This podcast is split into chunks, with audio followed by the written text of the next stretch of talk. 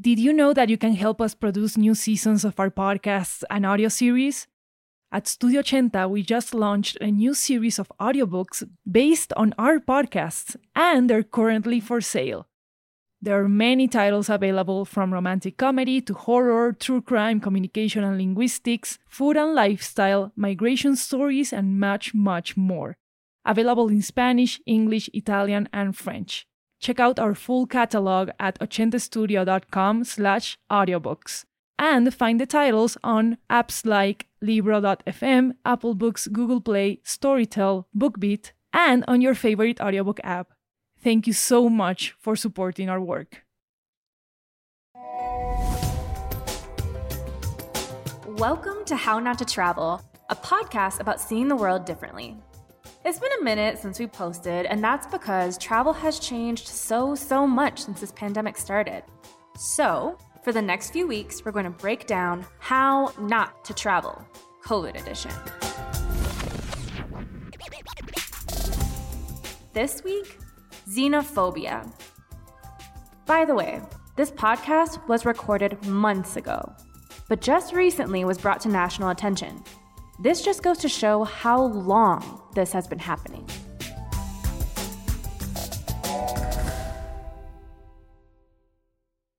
I'm sitting on my couch scrolling through the news. I often have to check exclusive Asian American news sites just to find out what's going on in my own community. You see, Asians are not headline in any mainstream news anywhere. So I clicked on my favorite news source and start reading. Hmm. Coronavirus Dutch Chinese woman attacked after asking a group of Dutch boys to stop singing a racist song. Oh, here's another one. Stabbing of Asian American two year old and her family was a virus fueled hate crime, feds. Oh, is this another one? Acid attack on Brooklyn woman in apparent coronavirus hate crime. And another Asian Australians threatened and spat on in racist incidents amid coronavirus. And finally, 89 year old Chinese American woman set on fire in New York City. Since then, there have been multiple Asian murders. There's too many to count. In addition, Asian people being murdered by police.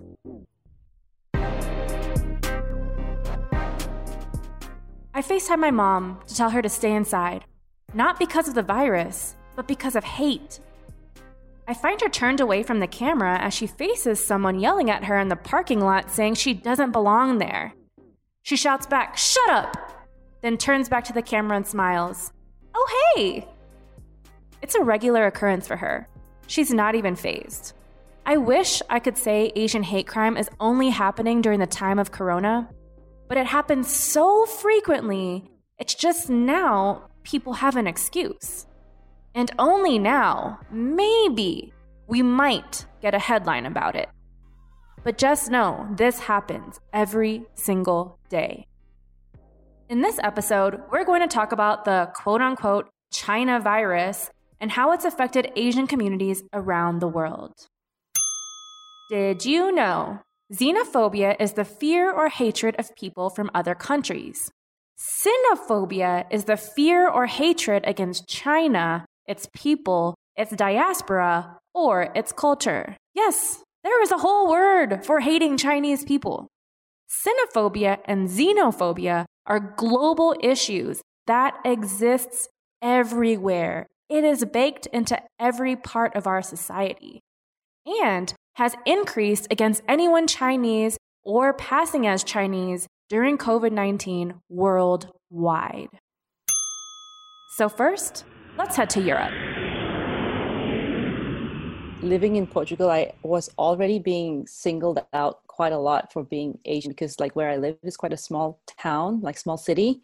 So, there aren't a lot of people who look at me like me living here, especially. But then, definitely, the last few months, I feel like more people were staring at me and looking at me. That's Yashin. She's Malaysian and a full time digital content creator. I wanted to see how Europeans were receiving her as an Asian person.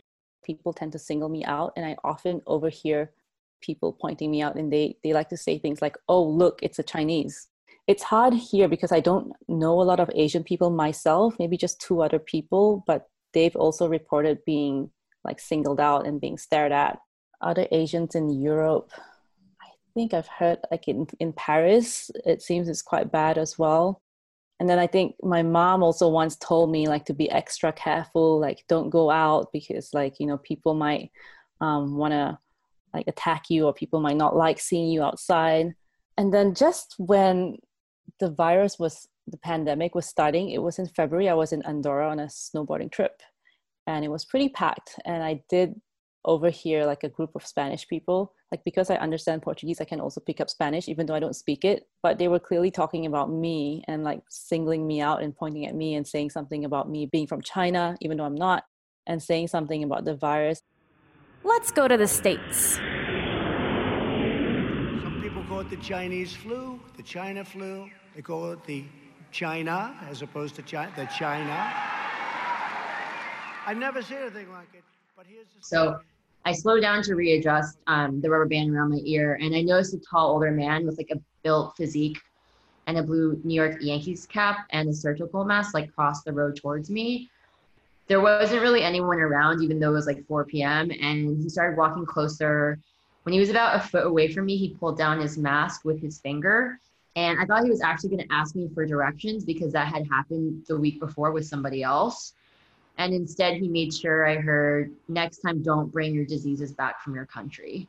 And, you know, he was so close, I could see the lines and wrinkles on his face. In that moment, you know, I had so many bags with me and I like was thinking, I just want to tell this dude to like fuck off, like I'm American kind of shit. But he was like right in my face pretty much. And he stood there for a moment expecting a reaction. And then he kept walking when he thought I wasn't going to do or say anything.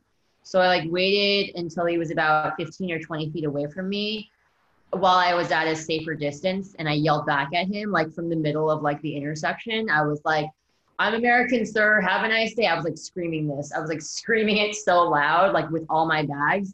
And at that point, I kind of felt like if he were to come back and like try to like mess with me, like I would like throw like my groceries at him. I like did not give a shit. I was like, there's no way I'm not going to say something. But I also want to make sure that I'm at a safe enough distance to engage. Um, at that point, there were like more cars and passerbys but I was yelling so loud and repeatedly that I drowned out anything he had to say. And then I just like zigzagged my way back home. But um, for a few months, even after that, I strategically devised like a way to like leave my house and like you know instead of going once a week for groceries i was like no i gotta do it twice a week that was Jeline. She's a Chinese American shoe designer living in New York. She is just one of the many Asians experiencing corona related incidents in the USA. She also touched on how Asian communities don't feel safe in public, but also don't feel protected by the state. So, you know, like for me, I, as a citizen, as a person in this community, I want to also be able to holistically approach uh, conflicts in a way that is going to help my community too. That it's not just involving the police. When also during that time, there was like the double standard racist policing of Black and Brown people in New York City, right? Versus like in the West Village. And then in Chinatown, you know, you have like older Chinese people and Asian people being targeted more violently and like not getting the police involved because of this pre existing culture to not get the police involved, right? there's a lot of Chinese Americans that just don't believe in involving the police. It depends on the class that you come from, I think. I think people that grew up in Chinatown or live in Chinatown or immigrant status are undocumented have a different experience with trusting the police. Did you know that one out of six undocumented immigrants is Asian? And one out of seven Asian immigrants is undocumented. That means over 1.7 million Asians are undocumented living in the USA. And of those, 17.9% are undocumented Chinese.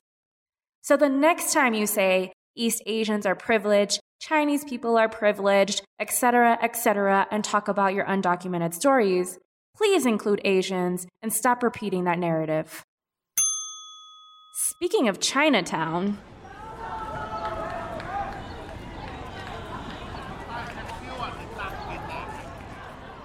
I love Chinatown, first of all. Um, you know, it's where I grew up going as a kid because I would visit my grandpa in Oakland, Chinatown, and it's always felt like home. And it, something that I think is so special um, is that, you know, I've gone to so many different cities around the world in Cuba, in Mexico, you know, in different states in the US. And like when I moved to New York, going to the Chinatown in New York kind of made me feel like home. Even if I wasn't at home, I could go there and it it smelled the same and it kind of looked the same and you know it, it, just felt comforting to be in that kind of environment again and while i haven't been to california since the pandemic started something that made me so sad is seeing that new york chinatown is so empty right now. And it's a lot of elders that live there um, that really need the help and all these shops all these restaurants that are usually so full and vibrant are empty. And and i've heard it's been that way since people started hearing about the pandemic. Um, you know it affected like lunar new year. It was kind of emptier. And and these businesses are the ones that are going to be affected the most. Um, a lot of them can barely afford like to rent or like oh, like pay for the property that they have now due to gentrification did you know that Asian American businesses are overrepresented in the hardest hit sectors by COVID 19, such as food, accommodations, retail, and education?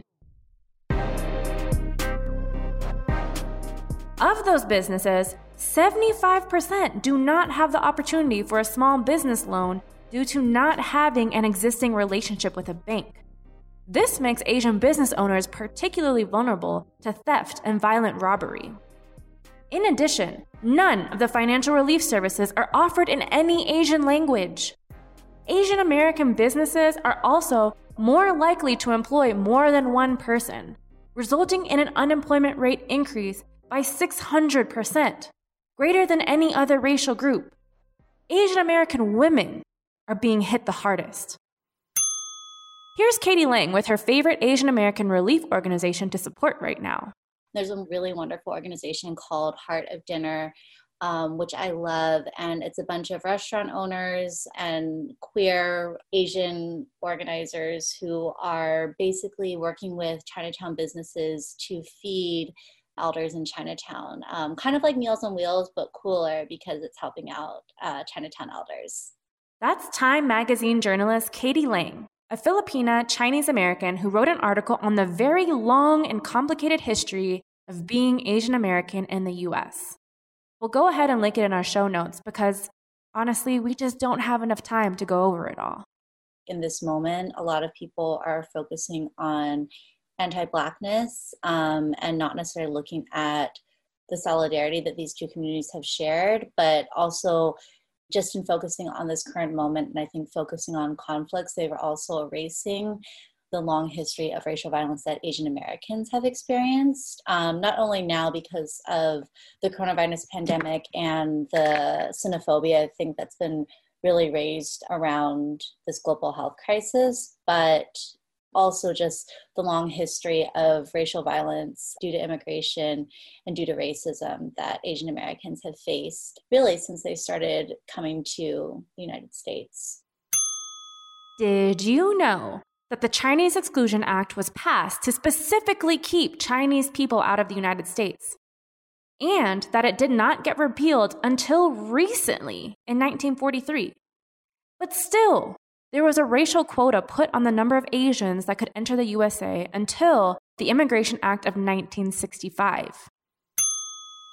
I don't think that the fact that we've seen an uptick in anti Asian violence happening right now should take away from the fact that this has been happening for centuries and is something that will continue to happen unless we stop it. I asked Cady to give me a specific example.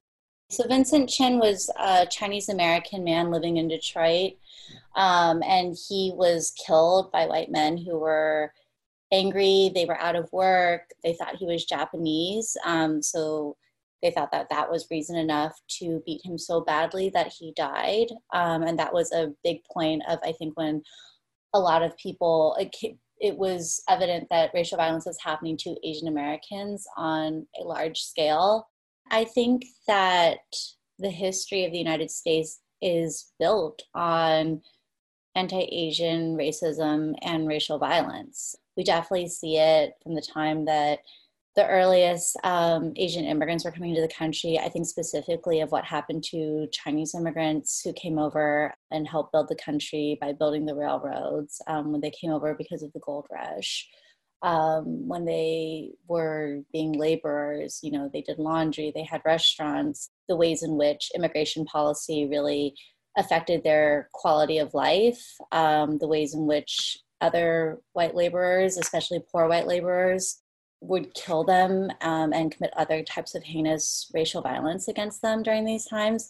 And I think it continues on, you know, the Immigration Acts didn't allow any other, you know, it was illegal for people because of acts like the Chinese Exclusion Act um, and the Gentleman's Agreement for Asian immigrants to come through who are Chinese and Japanese. Did you know the Chinese massacre of 1871 resulted in the lynching of 17 Chinese men while three were shot and killed, and others mutilated by a mob of 500 white and mestizo men driven by racism? At the time, Asians could not testify in court against whites, and therefore no consequence was served. This happened right in the middle of your beloved Los Angeles.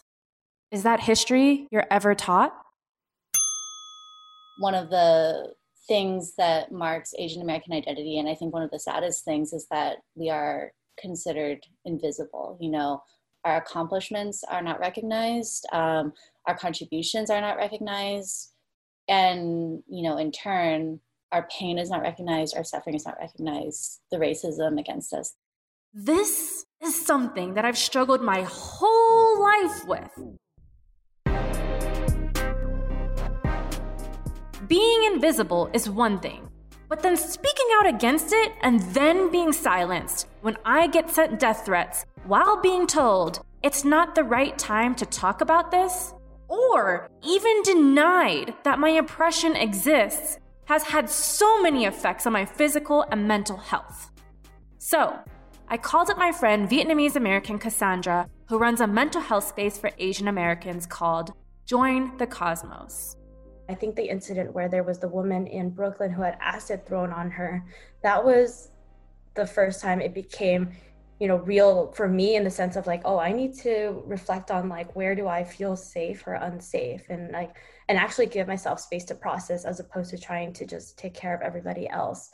And then there were a couple other incidents of like people getting stabbed in Sunset Park and um, and then I started seeing Cosmos members write about how they had various um, varying degrees i think of unsafety happen to them in their neighborhoods. Unsafety started really getting closer to me it felt like it came from all angles. It was like the personal like violence. What has happened to so many asians is like we just sit with it alone in silence uh, and hope that there would be some sort of i think avenue for us to have the dialogue.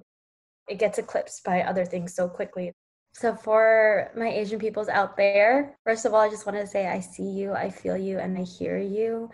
And the one thing that is has been so uplifting for me that I want to share with you all is I've never seen the Asian community galvanize and show up for each other the way that we are now. So, I invite you to lean into your feelings and open up to whether that's your friends, your family, um, chosen family, wh- whoever it is, and share what you're going through because your feelings are valid. And especially like what I have found is in you opening up, it's not something that can wait until the revolution is over.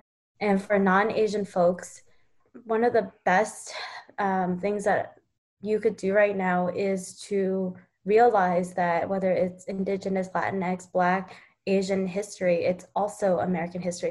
And not only is it American history, it's also Australian history. Here's Dr. Naomi, a Singaporean Croatian reporting from the Gold Coast of Australia. I was the only Asian in the school. And I used to think it was so cool at the time. But when I was five years old, the kids in grade seven used to come down to our part of the playground to pick me up and pass me around just so they could touch my hair. And at the time, I was like, oh my God, I'm so popular because my hair is so soft. and then I grew up and looked back on that and I was like, that's, that's not okay. Did you know that Australia has the largest number of Chinese people per capita than any other nation outside of Asia? And that due to the huge anti Asian sentiment felt by white Australians, it fueled the establishment of the White Australia policy that made it near impossible for any Chinese to enter Australia. Like the Chinese Exclusion Acts of the USA, this only recently started ending in the 1960s. When I grew up a little bit more, one of my teachers, she pulled me aside and she was like, you know, Naomi, it's time to go to ESL. And I was like, I don't, I don't know what that means. And she's like, you have to go to ESL now. And she's like, English as a second language. And I was like, oh, no, no, I don't go to that. Like, I only speak English. And she's like, no, what languages do you speak? This is in front of all my class. And I was like, English. she's like, no, what language do you speak at home? And I was like, mm hmm, English? She's like, what language does your mum speak? And I was like, oh, I mean, mum speaks a ton of languages. And she's like, no, go to ESL. And she sent me wandering around the school to find this random ESL class. That's real. I think so many people with immigrant parents can relate to this, Asian or not. There was a house down in Melbourne um, that had like a brick through in through their window, and then they had um, COVID 19 China, something dumb like that, spray painted um, across the front of their house. So there is definitely hate crime happening.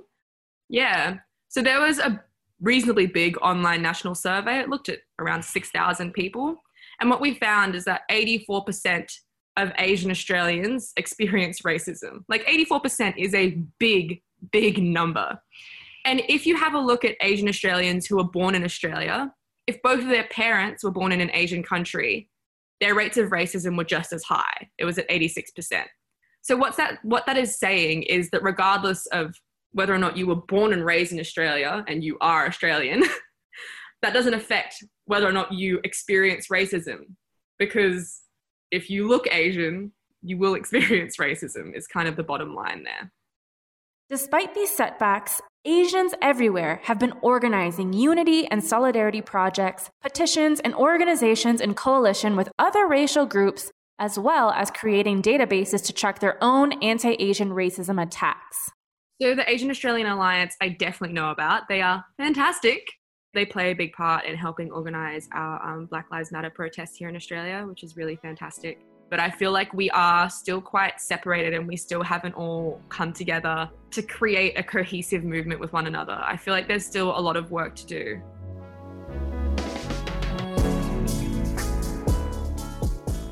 In conclusion, Asian contributions, statistics, and struggles have been virtually erased from our collective histories as well as current mainstream media.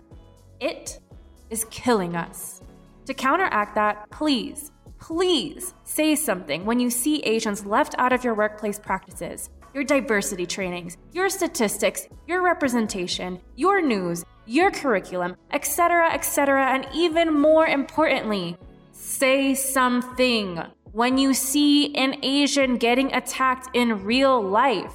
Actually, say something, period, when you see somebody getting attacked in real life. Remember that anti Asian sentiments are embedded into every aspect of society. So we need to be vigilant of the content we consume, unpack the biases we have, and the lies we repeat. I know this episode was just about Asians, but there are marginalized communities around the world with their own experiences and their own colonial contexts, each with their own unique oppressions and contributions that must be recognized. As you heard, we saw it in the Americas, in Europe, and in Oceania. And that's just the tip of the iceberg. The erasure and silencing on these issues have violent effects, in order for our world to progress, we need interracial coalitions working together. We can't get ahead if there are others left behind. So, on your next trip, think about the contributions being made by marginalized communities living in those countries. Sinophobia and xenophobia are global issues. So let's work together on recognizing it when it happens and standing against it vocally.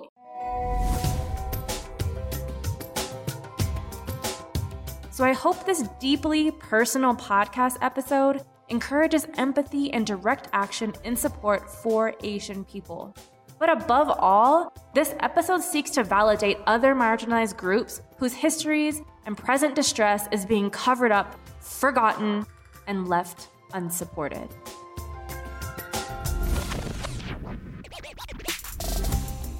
The host and producer of this podcast was me, Dr. Kiona. Executive producer is Lori Martinez, and this is an Ochenta podcast produced by Studio Ochenta. The sound editor on this is Luis Raul Lopez Levi, art was done by Tiffany DeLune, and the music was done by Gabriel Damaso. This podcast is a racial coalition in itself, as it is produced by a Latina, hosted by an Asian, and amplifies Indigenous and Black voices across the world. We hope you learn something and that you continue seeking out intersectional projects such as these. Thank you for listening. Transcripts are available on our website for the deaf and hard of hearing, and sources are linked out within the text.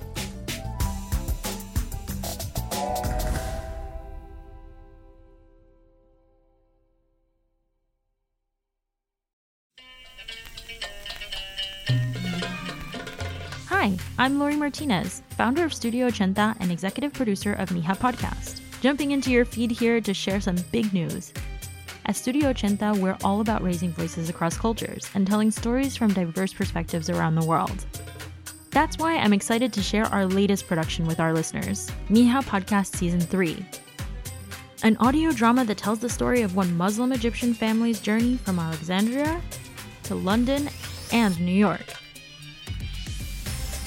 You can listen to Mija Podcast in English, Spanish, or Arabic versions over at ochentastudio.com slash Mija Podcast.